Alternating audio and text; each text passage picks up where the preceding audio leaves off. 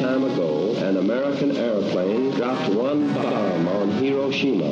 Ich bin ein Berliner. Mr. Gorbachev, tear down this.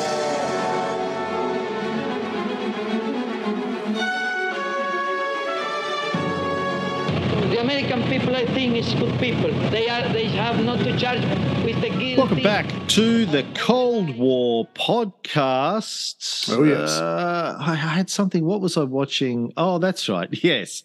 My name's Cameron Reilly, and this is Tits McGee, What is that from? Anchorman. I was watching Anchorman Oh. last night. Yeah, I watched uh, the thing I'm, where he put, I'm Ron on the- Burgundy, Right. and with me is uh, Tits McGee. And she says, and I'm Veronica Corn. I'm Veronica Corn- Corningstone. Tits Right. McGee is off tonight, or something like that. I saw the one where Paul Rudd did the Panther or whatever cologne. He's like, pungent. Uh, uh, kind of burns the nostrils, and then everybody runs out of the office. Fucking love it. But the fight scene, and you know what? The fight scene when I watched it last night. Yeah. I was watching it because one of my kids was up the other day and he said, Mm-hmm. Ah, man, I rewatched Anchorman and, you know, it really doesn't hold up. It's not as good as we remember it. I was like, the fuck are you talking I about? You're, I you." just, just, yeah, I disown you as a child. and so it had been only, it only been like a year since I watched it last time. So I pulled it out again last night while I was cleaning Right. the kitchen, whatever, and had it going on in the background. Like, fuck, this is like great. Like, yeah, look admittedly it's not it's not like the most uh, carefully crafted comedy film it's just a bunch of funny scenes yes, a jammed string of together them. that's all Yeah, yeah exactly. bunch of crazy ideas that they just threw together but yeah fucking works for me anyway Brilliant. Yeah, his standards are too high. But see, the the trick to happiness, Yeah. low standards. lower your standards yeah um trick to finding a co-host too just lower your standards uh speaking of hilarious comedies Right. iran um in the early 20th century I pulled something. Oh, that hurt. Go ahead. Go ahead. Sorry. the discovery of oil Yes. in Iran comes down to one man. We've mentioned him before, George Reynolds, Yes. um, not uh, Dennis Reynolds from Nope. Always Sunny in Philadelphia, which, or Frank Reynolds. Right. Danny DeVito. It's Right. Danny DeVito's. I like to think of George Reynolds as Frank Reynolds' great great grandfather. Uh, George Reynolds was an Englishman, spent Yes. years Yes. in the Iranian desert. And I saw some photos of him uh, while I was researching this, him and his team. We don't know a lot about George Reynolds, as it turns out. Um, not a lot of biographical information on him Mhm. out there that I could find. But he spent years going from one end of the Iranian desert to the other, Wow. surviving bandits, warlords, smallpox epidemics, Right. lack of water, temperatures regularly above 120 degrees Fahrenheit or 49 degrees Celsius for the That's rest of the world. That's hot. Yeah, Yeah. very Yeah. fucking hot. Um, he was a self taught geologist and he was in his 50s when he did all this, Ray. He was our age. Yes. He's in the desert with, with a bunch of guys and fucking camels, and they're mm. just going from one end of the desert to the other for uh, it was Looking about around. eight years, as we Well, said he- before, all funded by William Knox D'Arcy, the Australian slash British entrepreneur. The mustachioed, dainty gentleman. But but but the one thing I liked about George Reynolds, one, yeah, you're right, he's our age, and he was a self-taught geologist, like you said, because he learned early on that's what brings in the ladies. I think we can all agree to that. But but officially, his job was a petroleum engineer, and he was convinced, based on his studies and his travels, like you said, and this man had been around. Uh, he was convinced there was oil in Iran. He just had to find it.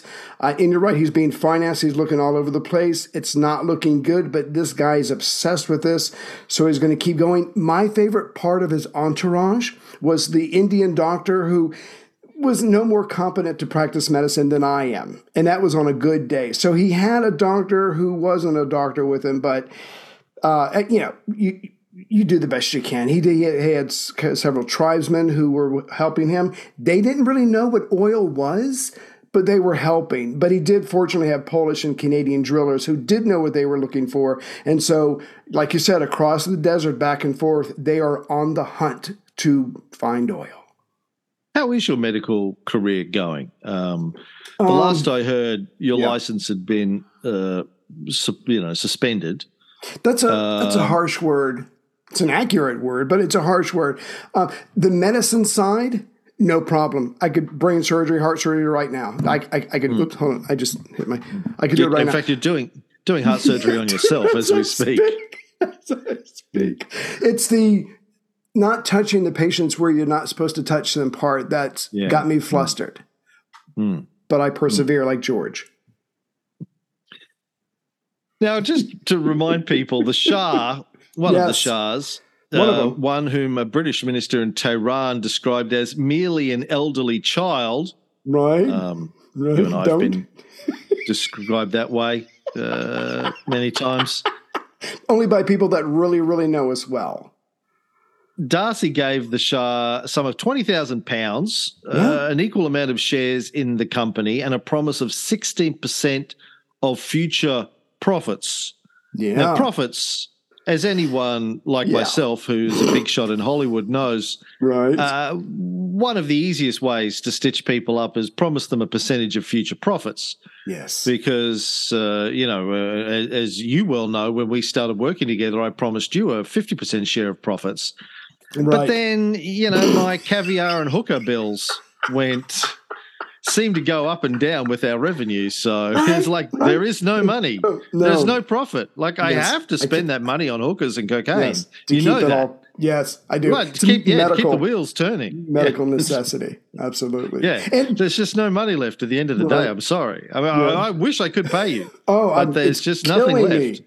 It's killing me that I can't pay you anything. So Ray, I'll talk to you next week. Okay, take care. No, and you and you made this point before in other episodes talking about other things, but the words profit and the and the the formulas that go with that, there's a lot of wiggle room, especially if you Yeah. know what you're doing. And the British are masters of this. Just a tip for all new players out there: gross points is what you want. Gross points, not net points. Gross points. Right. That's the key. Gross point blank. Good film. Right. Good. Um, yes. You, you want you want gross points. You want to say, listen, I want ten percent of the gross of the revenue, the cash Right. that it generates, not the net, not the net, the gross. no, That's yes. what you want. After all is said and done. Speaking of that, D'Arcy was well known at the time in London for throwing extravagant parties where he Mm. would have people like Caruso come and sing.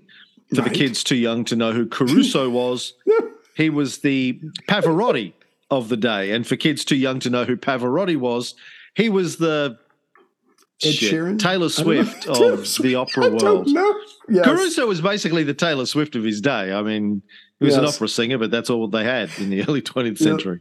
How much money would it take to be able to have Taylor Swift come to your house, excuse me, your mansion, and perform uh, for you and your friends? So yeah, this guy is rolling in the money. Well, for and me, I Yeah, can't for- get rid of Taylor no- Swift. I'm like, fuck off. go away. Oh Jesus. Christ. I, how many times do I have to tell you? I'm not interested. Swift I have away. Ray. Yes, yes, and he takes care of most of my needs. So, so please go away. But, but you know, but this guy was a he was a fat cat. Uh, Did you see pictures of his mustache? You could jump off a cliff and f- sail. You could fly. You could glide down on that mustache. Now, uh, oil is an interesting thing because you look at this, uh, you look at oil in the early 20th century. Um, Right. Like they got the concession in 1901. Oil, obviously, then wasn't what it is today. It was, uh, it was a bit like, let's say, the the AI of today. Good one. People Good one. people knew it was like they knew in, actually internal combustion engines were going to be the AI of the day. Everyone who was in the know, everyone who was paying attention, knew that the Yeah. internal combustion engine was going to be the future.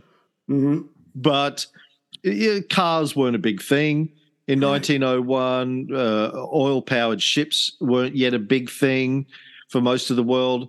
Mhm. But the people who had an eye on the future believed Yeah. that this was really going to change things and you needed oil. It was going to revolutionize everything.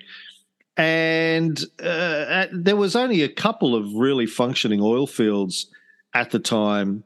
Uh, they, they, it had been discovered in the Caspian Sea, controlled by the Dutch East India Company. They had oil coming out of the USA. There wasn't yet oil in Iraq, and there hadn't yet been oil discovered in Iran. But the, these these guys were willing to sink a lot of money into finding it and spend a lot of years finding it because they believed that if they did, it would change everything for the British Empire. Now, the British Empire, of course, already at the time was probably the most powerful empire still on the planet. Yes. But you, you can't rest on your uh, on your haunches. I've No. been telling you this for years, Ray. You can't. Right, that was yesterday, Ray, when you went through an entire show mostly sober. you've got to raise your game each and every time. That's what you keep telling me. And and another element that that you probably ran across was that the British were in the in the middle of converting their ships, you know, from sail to uh, oil power to something like that. So this is a matter of life and death for the British. Not that it excuses the horrendous things that they're about to do. Oh, I don't think they were in the process of converting their ships Hmm. at the beginning of this process. I think that happened a little bit later, uh, after oil had been discovered. After they, right, right, right. But they know that that's the future. Wind is only going to get you so much. Uh, and there's a guy I don't know if you've heard of him. Uh, what's Winston something? I can't Winston something. He's in the Admiralty and he's got his eye out as well. And like you said, a lot of people know that the combustion engine this is going to be the next big thing, but you have to have something to run it. Winston Fatty Boom Boom, I think There was we go. his name. That's the official Sir little Winston piggy, Fatty little Boom Boom. piggy. yeah, but he's not yet in Not yet, no. charge of the um, Admiralty. That comes a bit later. But Yeah. yeah, so oil uh, isn't oil. Uh, oils ain't oils, as we used Right. to say here. Um, that's deep. He like is. It's it's it's a futurist technology. Back then, I Mhm. would have been talking about it on my futurist podcast. Yes, absolutely. And eventually, after the Scots and D'Arcy had dumped over 500,000 pounds back Right. when that was real money yes. um, into oil over seven or eight years, Yeah. Reynolds had been walking around, hadn't found anything. They were ready to bail. They sent Reynolds a telegram that was basically a pink slip, said, Pack Yes. up, fire Yes. everyone, get your ass back here. yeah. But I- Reynolds Right. played, um, you know, the old uh, line that you've used. I know many times when I've tried to fire you. Um, he's he told them, I, "Look, I don't trust telegrams, Yeah. yeah. uh, fake yeah. news. Anyone can Right. say anything in a telegram. Like you've always said, I don't trust emails. Yeah. uh, When I try and fire you via email, and then I call you up over Skype and I fire you, go, I don't trust Skype. It could be, Who's how do I know this is really you? Yeah, You know, yeah, you- you have to come here. Exactly. Fire me in person. Well, you have to find me first, bitch. You have to find me first. Yeah. yeah, come out Yeah. to country Virginia and try and fire me, Right. bitch. Good luck with Yeah. that. But, but Snakes you- and guns. right now, you probably did more research in Crazy general. but- Christians who all want to kill me. That's right. Get in line. Um, George Reynolds, this was a passion project for him. This was something that he was convinced about. And you're right, he does. He gets this pink slip telegram, but he's like, uh, you know, mm, garbled. It was garbled. Let's just go. Let's just go a little longer. Let's just keep pushing and looking a little longer. And he just keeps searching. You know, he has Yeah. one last, it's really like something out of a Hollywood film. He's got Exactly. one last site that he wants Yeah. to try before they pack up, and go home. And there he- he's sleeping in a tent Yep. again in his 50s in the middle of a fucking desert. Uh, four in the morning. Mhm. Here's this loud boom. He Yes. races across the landscape, rocky desert landscape, and sees oil bursting from a derrick. So, Yes. not only had he discovered oil, he discovered on that day the Yeah. greatest oil field ever discovered. Nailed it. Still to this day, he Yes. got it right. And just to let everybody know, this is May 26th, 1908. So yeah, so he so his future, England's future, the world's future is about to change because of this discovery. Yeah, exactly. Uh, and the British immediately knew what They had knew. Yeah. the, the the sort of import, the magnitude of Mhm. this. They quickly folded the whole D'Arcy operation into the newly formed Anglo-Persian Oil Company, Right. And as you said, a few years later, uh, Winnie Churchill, then the first Lord of the Admiralty, already had a sense that the world might find itself in a global conflict. Yes. He was already trying to figure out names for it. He was calling it the, you know, the the global conflict one. right. Uh, he had Barry and Stan engaged. They were trying to figure out names for this thing. How are we going to refer to this? The the, the big Yeah. shit was one they came up with. I remember the big Yeah. shit. Um, I I think the other one was uh, alliances assemble, but it didn't take. who the fuck was Franz Ferdinand? That was something they came up with. Um, didn't take. Code code Uh, word. Yeah. And Churchill knew that if Britain found itself in a major conflict, he would need a lot of liquid gold. So the British government bought a majority stake in the Anglo-Persian Oil Company for two million pounds, and from Best then investment. on, Yeah. the fates of Britain and Anglo-Persian Oil, as we know, later renamed British Petroleum, and I've got a good story about that later, Cool. were as entwined as spaghetti and meatballs. Uh, Right. Churchill even said at the time, mastery itself was the prize of the venture. Yeah. We got to have it. It has to be ours. We have to control it. We can't trust anyone. This is too vital to our survival. Mastery of the world rested on having access to the uh, uh, Iranian oil. So, for the next few years, Anglo Persian was a complete beast. It was drilling like crazy. drill, baby, drill. laying pipeline over 100 miles long, pumping millions of barrels of oil. And not only did that go to filling stations around the UK as, as internal combustion engine driven vehicles started to become more and more popular, but Right. it was being shipped all over the world, even down to Australia. And they built the world's largest oil refinery at the time at a place called Abadan, which Right. was a desert island in the Persian Gulf Right. a place called Khuzestan province. Abadan had formed over a thousand years thanks to silt from the Shatt al-Arab, which is a river about 200 kilometers, 120 miles long, Mhm. formed at the confluence of the Euphrates and the Tigris rivers. The southern end of the Shat al Arab basically sits on the Iran Iraq border um, that goes down to its mouth where it discharges into the Persian Gulf. This is where they built this massive, massive Yes. oil refinery that hired thousands of poor Iranians who were basically treated as indentured servants. Right. Worse than indentured slavery. podcasters. Yeah. Yeah. So, so, but the other thing about, and you were st- stressing this a second ago, around the island is uh, a bunch of wetlands. Uh, it's now a, an, an official reserve. It's protected, but because of the wetlands, it's got mud, it's got flies, it's hot as shit, it's miserable, and they literally have to build anything they want. But if you bring in, ten, like you said, tens of thousands of workers, and you pay them shit. Um, but you make them work a lot, they're eventually going to get their act together and they're going to create something that's literally nothing on this island. And like you said, they make the world's largest refinery and it will stay the world's largest refinery for the next 50 years. Britain was not playing when it came to oil. And it wasn't just Iranians they had working there. They brought in hmm. Indians from their Indian point. colonies. They brought in Yeah. Chinese. They had poor people from around the empire coming That's in fair. and Yeah. taking care of the oil. The first engineer they sent, R.R. Davidson, called it a hellhole of sunshine, mud, and flies. Kind of sounds like Brisbane, really. Right? And oh my God. but Davidson turned the place into an industrial marvel at its time. It had its own power station, had its own water filtration plant, even had a small railway. And Abadan, over a few years, quickly grew into a bustling city, but it was a colonial, a British colonial setup, Right. obviously. Yeah. The British lived it up.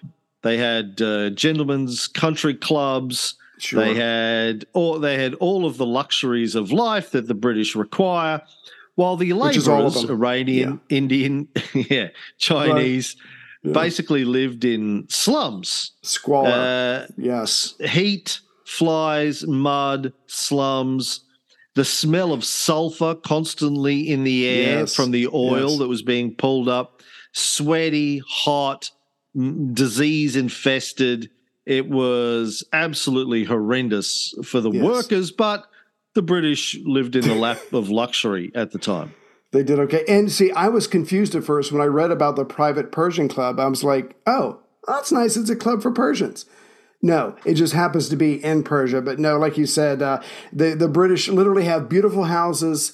Uh, they have manicured lawns. They have terraces. They have they have butlers. They have yards people. They have people to do everything because they're not going to lift a finger. They're living high on the hog. They're literally in someone else's country. They've taken over. They're living like gods. And to save profits, they're treating the locals, the workers, the ones who are actually doing all the work, like like you said indentured servants and it's absolutely horrible but this place it is going to be built up it is going to get fancy i think um what's that guy from saturday night live uh stefan who, who would would rate the various lo- locations he would get on there because he actually talked this week in Abadan is Yeah. called British Luxury. because because I caught the clip where he goes he goes this is one of the hottest places on the world and I don't just mean literally. It's a former kindergarten now turned into the hottest nightclub with tropical drinks and tropical diseases missing limbs from the alligators in a parlor that uh, a tattoo parlor but I don't think they have an operate uh, license yet but it's still worth checking out. You should go this weekend bring the family. But yeah no so it was a hellhole. They made it amazing for the British, for everybody else, it was still a hellhole. I mean, just imagine working in 120 degrees. The sanitation is shit, which means disease is rampant, flies. I mean, it's just hell on earth for these people. And I'm sure they're not being paid very well. I gotta play. I gotta play some stuff on now. Uh, this club has everything. Let's find. Let's find a clip for the kids who haven't seen Stefan. Oh. Families, time of year where families are coming to New York. Where can tourists go if they're looking for a great time in New York City? If you're looking for a good time, look no further. New York's hottest club is Crease. Club promoter Tranny Oakley has gone all out. And inside it's just everything lights, psychos, Furbies, screaming babies in Mozart wigs, sunburned drifters with soap sud beards. I'm, so, I'm sorry. I'm sorry. What? You know, it's that thing when a hobo becomes a rich man, so they take the big bubble bath. I think I know what you mean. But but now, Stefan, Yeah. If people like if a family of normal people Right? were looking to see some of the classic New York sites, uh, you know, like Central Park, Central places Park, like yeah. that, Statue of Liberty, would you have any recommendations? Yes. Good. New York's hottest club is Wesh. Nine-year-old Tokyo pimp Ichiyakuguro is back with an all-new hotspot that answers the question, what? This place has everything: trance, stilts, throw-up music, an albino that looks like Susan Powter, Teddy Graham people. Uh, I'm sorry. I'm sorry. Gotta stop you for a second. Uh, what are Teddy Graham people? It's that thing of like when a guy has the stumpy arms but with the belly. Oh, yeah. yeah, that's that's definitely not a thing. Yeah, it is. No. And the thing, uh, the thing about those segments, you know, is, is uh, John Mulaney would write the scripts, but Bill Hader playing Stefan would wouldn't see the scripts before he went on air, so they would just be on cue cards, And he had and to he read had to he had to read them, No seeing them for the first time. So he's cracking up, trying to stop himself from cracking up while he's reading. And and, and over the years, they just got crazier and crazier and more and more stupid. I did not uh, know yeah. that. That's Yeah. that is awesome. I had no Good idea. You I you mentioned Stefan. You mentioned uh, Stan and Barry. Uh, they were also brought back uh, in 1911 because the first pipeline from the fields. That's the region that was the producing the oil was finished. The next year, uh, 1911, uh, excuse me, 1912, the oil's flowing, but they weren't sure what to call it. It was a field of oil, and so Bannon Stan and Barry comes in. They get their fifty thousand dollar check, and they go, Yeah, uh, I'm thinking the fields. Uh, so let's take the check. Let's get the fuck out of here because it's 120 degrees. So again, original great name from the from the incredible team of Barry and Stan, the fields. So keep it simple for the stupid people. Yeah. That's why we call this show the Cold War show um, for the stupid people. Now, uh, despite all of this and then pumping millions and millions and millions of tons of oil out of this place, Yes. uh, the company nearly went bankrupt again in 1914. hmm Um, uh, now, I read about this on BP's website. Now, uh, th- this might surprise you. Okay. Um, BP's website doesn't have anything at all to, in its history section talking about the treatment of the Iranians or the overthrow of Mohammad Mossadegh uh, Huh. and their deleted involvement in that. Nothing. Uh, just, Right. just yeah, just yeah. Barry Yeah. and Stan just didn't just, feel it was just, just cut that. Not relevant. Just, just Yeah, cut yeah. that. Just, yeah.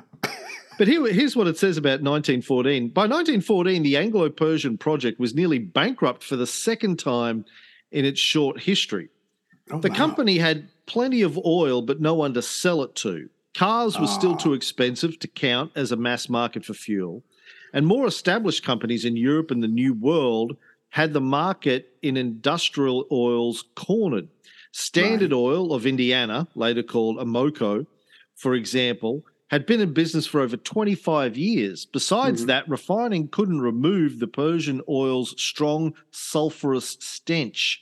It couldn't be ah. sold as kerosene for home heating, one of the main consumer uses for oil at the time. This mm-hmm. Persian business seems to get more complicated every day, complained the chairman of Burma Oil, Anglo Persian's parent company. Right. Enter Winston Churchill, who had taken a new role in British politics as First Lord of the Admiralty. Britons were proud of their navy, and oil powered vessels were the latest innovation. But while Anglo Persian executives had courted the Royal Navy for years as a prospective customer for its oil, the old Right. guard at Whitehall had been hesitant to endorse Coal's upstart rival. Mm. Churchill was a believer. He thought Britain needed a dedicated oil supply, and he argued the case in Parliament, urging his colleagues to look out upon the look out upon the wild expanse of the oil regions of the world. Mm. Only the British owned Anglo Persian Oil Company, he said, could protect British interests. The Yes. resolution passed resoundingly, and the UK government became a major shareholder in the company. Churchill had ended Anglo Persian's cash crisis, so no one had long to quietly ponder the long term implications of a company entwining its financial interests with a political entity. Right. Two weeks later, an assassin killed the Archduke Franz Ferdinand in Sarajevo. Oh, Six weeks after that, Germany attacked France. The Great War, TM, Barry and Stan Productions, had begun. By its end, war without oil or war not over oil would be unimaginable. So- Exactly. yeah. Convenience, you know, I'm sure Yeah. if I was a conspiracy theorist, I'd be like, You'd be oh, going, hmm. yeah, hmm, yeah. Company nearly too- goes bankrupt. too pat, too Uh, neat. A little war Yeah. comes along, saves Yeah. their bacon, and Yeah. makes everyone rich. The price goes Uh, up and the government invests. Yes. Lord Curzon, our old friend, later said that the Allies in World War One floated to victory on a wave of oil. Uh, I- like it when they don't hide it. They just put it right the fuck out there. You know, it's, it makes it easier. I've always said that to be- about you. I like it when you don't hide it. You just put it right the fuck out there. Of course, then um, everyone's going, well, where is Please it? I can't see it. Yeah, yeah. Or could you What was put that? that away? What's that smell? Put put that away. Yeah. No, but Speaking of sulfur, sulfur. Sulfur. Woo! And just to give you an idea, during the Great War, uh, TM, uh, in 1914, like you were saying earlier, they were. aren't you uh, supposed to be sitting closer to your microphone? By the way, when you talk, I've got it right. Hold on, let me put it right here. How's this? Hi. yeah, get How in there, get get right Well, in there. That's what I keep telling you. Get up close to it. Get right in there. I, I um, how's that? I'm like, I can, anyway, I'm to start this over now. And during the war, um, just to show you how important this was to the British in 1914, they were pulling out 300,000 tons. By 1920, obviously the world, the Great War is over. They're pulling out five times that amount. So even during the war, they are expanding operations. And the word, the phrase "cash cow" doesn't even come close besides the economic and the political power, because you can sell to your neighbors, and if you sell to your neighbors and they have to be nice to you, or you won't sell to them anymore, this is I, I you can you could I think you could argue this is Britain at its peak economically, politically, militarily. It's it's the greatest thing that's ever happened to them since sliced bread. Hmm. And it was the first time in history that an oil company went, hmm, war, Whoa, business. what- what's it good for? Oh, for business. Okay. Absolutely business. Say it again. Yeah. War. mm, mm. Cha-ching. Yeah. Yeah. Yeah. I like that. Because the Yeah. British government was just spending, you know, endless buckets of money on getting as much oil out of the ground as they could. Yes. And it was good for the APOC, the Anglo Persian Oil Company. Interesting historical footnote. right. Uh, do you know who came up with the name British Petroleum? um, I'm guessing a Brit, but I, I don't know. Please tell me. You would be absolutely wrong in thinking that. Damn. Damn. I'm hardly ever wrong. I'm kind of, I'm going to, I'm in shock right now. Who, who came up with that name? It was actually the German division of Barry and Stan. Uh, What? um, what? Barenberg and uh, Stanislavski. They were they were Jewish Germans. Obviously, they're in marketing. Offensive. Yeah, yeah. Yeah. yeah. Stan, Stanislavsk, uh, Barenberg, and I'm not going to remember those names. I'm not. It was Sorry, go actually a, a German firm came up with the name British Petroleum as a way of marketing their products in Brisbane, uh, Brisbane, Mm. Britain. Right, Britain, right, same thing at the time. right. Uh, during the First War, the First World War, the British government seized the company's assets Ah, and then sold them to Anglo Persian in 1917.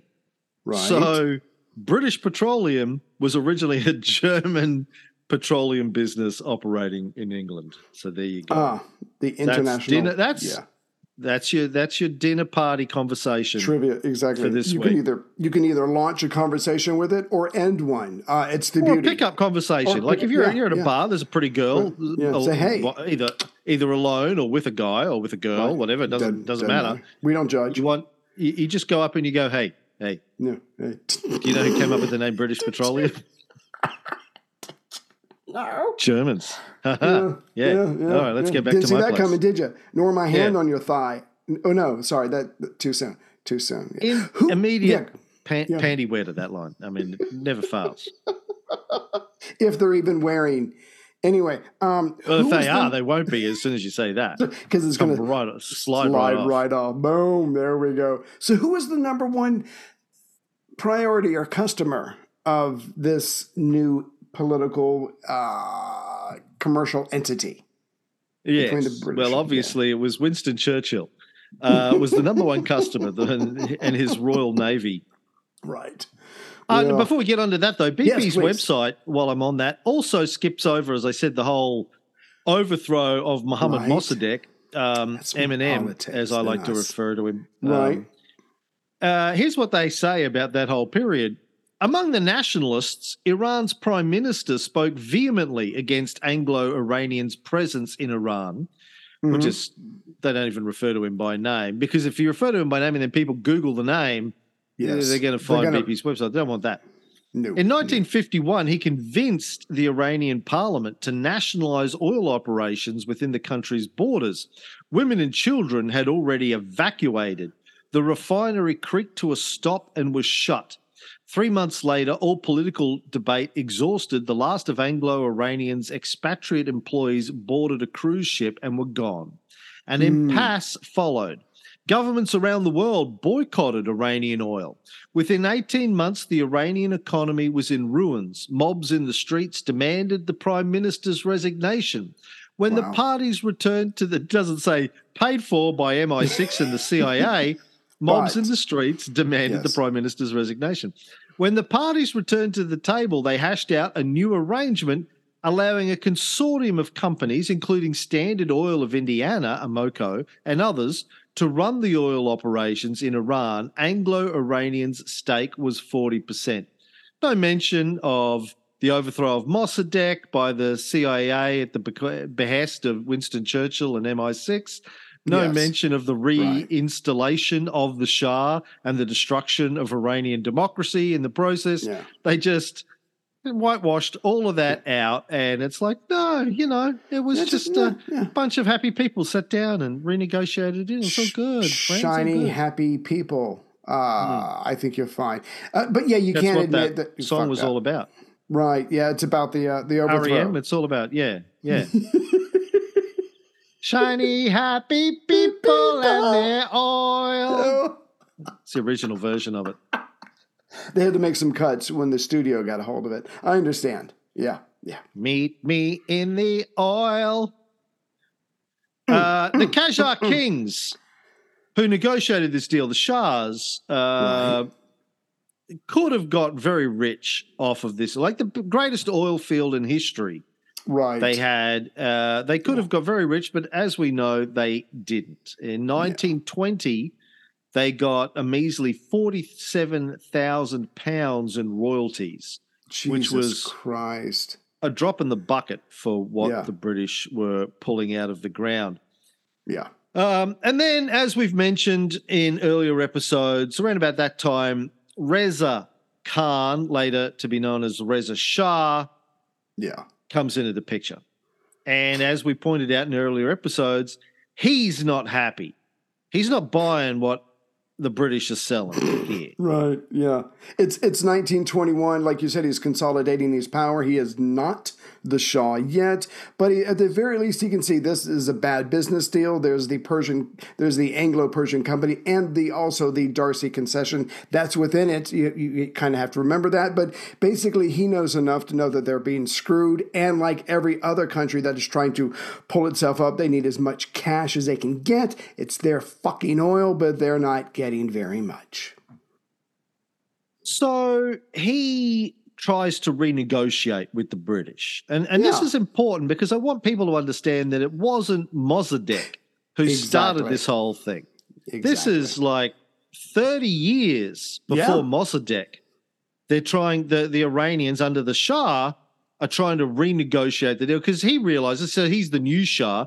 The Qajars who did the deal are gone. Reza's, he's not the Shah yet, as you said, but he's running the country.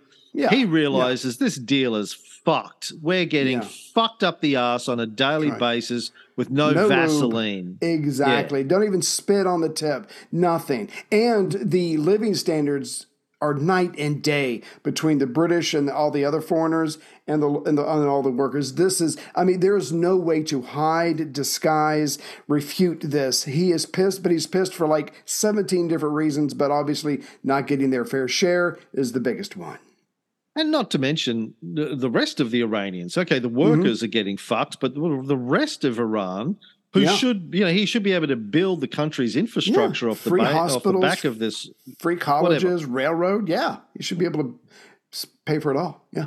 So he tries to renegotiate, and the British basically just tell him to get fucked. Well, Um, They said it nicely, and, but they said it for four years. They said, look, we're going to look into it. We're going to investigate. Maybe something's wrong with the paperwork. Don't call us. We'll call you. And then uh, a few years later, 1929, 1930, the Great Depression happens. Yes. Uh, the Iranians real. are even getting even Yeah. less money out of this Yeah. whole deal. And in 1932, APOC, the uh, Anglo Persian Oil Company, informed the Iranian government that royalties for 1931 would amount to 366,000 pounds. Right. Big, big jump on 47,000 pounds that it was in 1920. But for the same period, the income tax that APOC would pay the British government was a million pounds. Oh, what?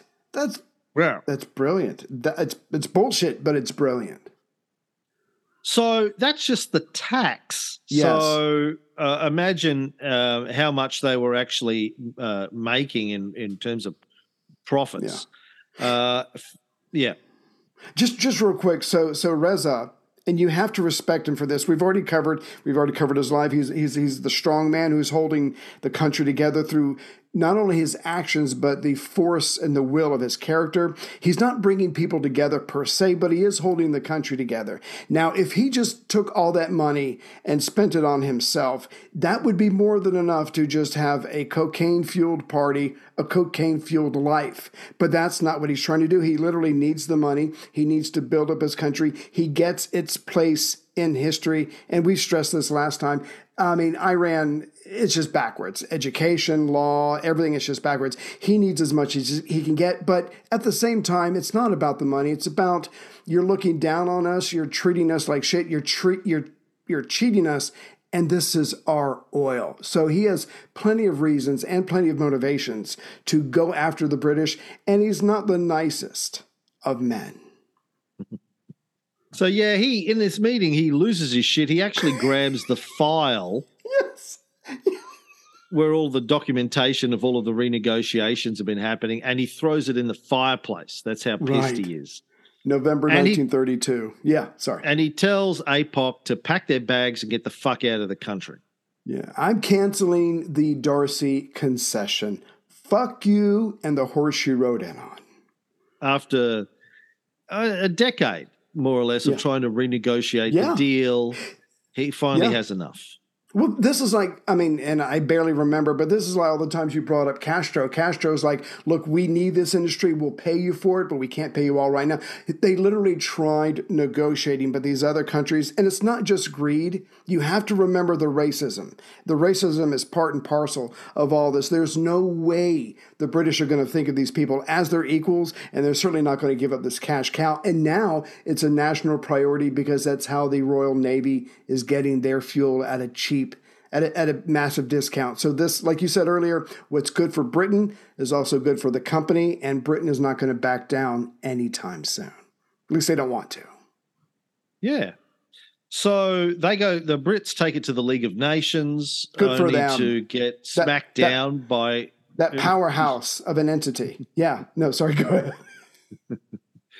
only to get smacked down there by Iran's representatives who accuse them of cooking the books. As I said earlier on, profit, eh, you know, uh, I, I run this. I run this little investing podcast uh, with uh, Tony, and I've heard of it. one of the things that Tony has drilled into us over the last four or so years, Right. the most important thing, the most important metric that we look at when we're trying to assess the uh, value of a business Mhm. is its cash flow. Right.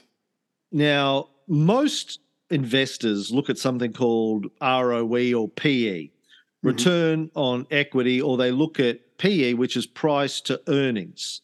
Right. Well, we don't look at price to earnings, we look at price to cash flow. And the reason, Tony says, is that earnings, which is your profit, can and often are manipulated, can be and often are manipulated by companies for a whole variety of reasons Yeah. um, a lot of it to do with tax, right? So if you Right. can if you can manipulate, cook the books to make your earnings look as little as possible, you don't pay as much tax. Yeah. So what we look for is cash flow. Which, uh, Charlie Munger, Warren Buffett's business partner of 50, 60 years, Right. you know, says uh, the, the classic way of reporting earnings for a company, EBITDA, everything before interest, tax, and depreciation and amortization. He says you, he should you should think of it as bullshit earnings. That's what he refers to it as. EBITDA is bullshit earnings. It's the same reason why in Hollywood you shouldn't take net points. You should take gross points because profit can Yes. be manipulated, but cash flow is the real number. That's the amount of money that the business is generating. Uh, that's the top line. That's that's what we look at when we're uh, from an investing perspective. That's the number that we focused on.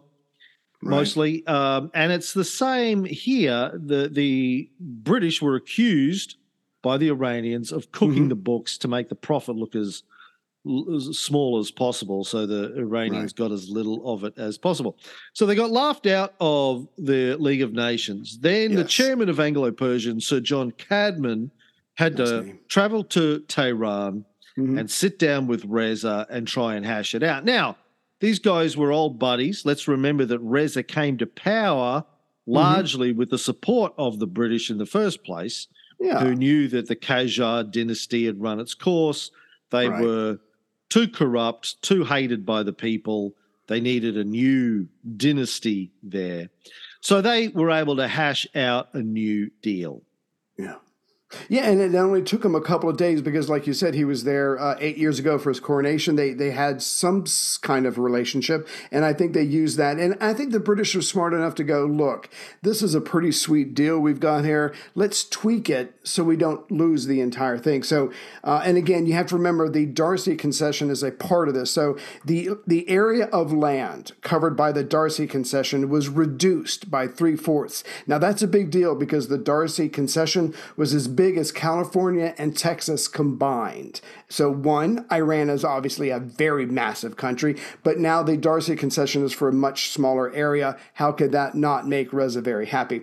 Uh, Iran was guaranteed payments of at least 975,000 pounds a year. That's a bit more uh, than 46,000 pounds, I think you'll find, if my math is correct. So, someone check me on that. Uh, the company would pay for improved working conditions on the island of Hell, not Fantasy Island. I think we've covered that pretty well. And for all of that, Reza Shah would extend the concession. So it was supposed to expire in 1961. He goes, If you can do all these things, I will be happy. Here's another 32 years. So both sides give, both sides get a little bit, and we can move, you know, back to producing oil, pumping it out, and making a ton of cash. Oh, and there's one more thing. The Shah, uh, I don't know if he's the Shah at this point, I can't remember, but Reza says, look, motherfuckers, it's not Persia. It's Iran. I the fuck ran. So it's now going to be the Anglo Iranian oil company. So they work it out. I'm impressed. Everything's going to be okay.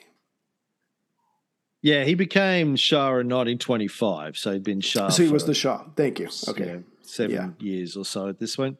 Yeah. Yeah, so they renegotiate the deal and change the name. So the this agreement, which was signed uh, in 1933, brought a little bit of uh, stability to Anglo-Iranians' futures. Right. But when the British then ousted him in 1941, the middle Mhm. of World War II, yeah. because they wanted to take control of Iran again, Yes. they lost the one guy who could keep Iran's dissatisfaction with this deal still Right. in check. Yeah. Uh, obviously, during World War II, oil extraction in the country went even more nuts, rose from six and a half million tons in 1941 to 16.5 million tons in 1945. Good God. And resentment in Iran just boiled over. Yeah. People were getting more and more unhappy, not only with the amount of wealth that was flowing out of the country, Yeah. but also the fact that the new Shah had been overthrown. The British have now overthrown two Shahs in the country. And Right. just the treatment of the Iranian people by the British. The Soviets have pulled out at this stage. Uh, yeah, they pulled out in Yeah. 1917, although I, I think they had some involvement in Iran during World War II. Mm-hmm. Strategically, they wanted to use it as a base, and they didn't want the British having control of it either. Obviously, Iran very close to Russia, very close to the Soviet Union, something that's strategically important to them. Oh, so they're not the, the Iranians don't really like the Soviets either at this point. In 1946, Abadan's workers did something that was considered unthinkable in the colonies. Yeah. In particular, they went on strike. They marched, they chanted, they demanded basic rights like better housing and healthcare, because despite the British promising to do that in 1932, hadn't really done a great deal. Yeah. the British responded uh, in a classic British way. They told them to go fuck themselves. but they did it with with with weapons, so it's okay. But uh, but and again, I want to stress this. You stressed this earlier, and I want to stress it again. This this renegotiating the deal was in 1933. This is 1946. So the Iranians waited another 13 years for the British to get their act together, to start treating the people better, to give the country, the host country, more money, to improve, you know, the housing of the workers. All the British had to do was spend some of the massive fucking profits they were making and things probably would they wouldn't have been great but they would have been good. They would have been better but they weren't willing to concede much to these people. And so the iranians it's like i know i can't win but i'm so pissed i can't think straight. So now in reza shah the tough uh, tough man's not there we are going on strike. And so like you said this who could think of this a couple of years ago? But they literally have nothing to lose and instead of negotiating again or renegotiating, the British stoked tribal conflicts, created a sham union to yeah. break the strike. There were bloody Literally. riots. Yeah. And eventually, Anglo Iranian conceded to follow Iranian labor laws, but again, it was a, a fake promise. They yeah. flexed their military muscle. They put a couple of warships yeah. off the coast just yeah, started doing do. exercises, gun gunboat yeah. or gunship diplomacy, gunboat diplomacy. Exactly. Exactly. And basically just started threatening the the Iranian people that if they you know didn't let them get on with pulling oil out, they would uh, there would be there would be problems. This is the British yeah. after World War II, by the way. Yes, I seem yeah. to remember the Atlantic Charter. Uh, um, something about uh, self determination of all the peoples of the world. Uh, I, I, think it was just meant for over there. Oh, mm. over mm. Europe. Uh, I'm These guessing. are the good guys. I don't know. and and I got to point out, Churchill's out of power, obviously, at this point too. Yes. This is yes. this is the Other, Labour government. Yes, going in no, the UK yeah. at the time. Yeah. And uh, what was his Attlee? name? The Attlee. Clement yeah. Attlee. Yeah. Send send some warships. Oh, you've got you've got people with signs protesting about not living in squalor. The answer to that is warships. Yeah. Now, Iran's parliament, the Majlis, Majlis mm-hmm. came back to life after Reza was removed. Right. They started flexing their legislative muscles. In 1947, they passed a law basically telling foreign companies to go fuck themselves and forcing a renegotiation again of the Anglo Iranian contract. Yeah. And this was the start of a long, drawn out war uh, yes. of yes. words between Britain and Iran. And the lawmaker who spearheaded all of this, right. a man who had been sidelined by Reza Shah for decades, is now back in the ring and his gloves are off and yes. his name was Mohammad Mossadegh, aka Eminem, and we will talk more about his rise to power in the next episode.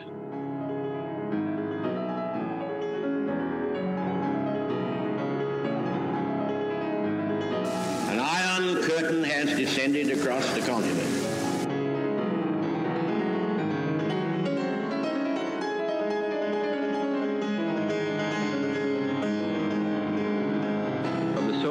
Military buildup on the island of Cuba. The purpose of these bases can be none other than to provide a nuclear strike capability against the Western Hemisphere.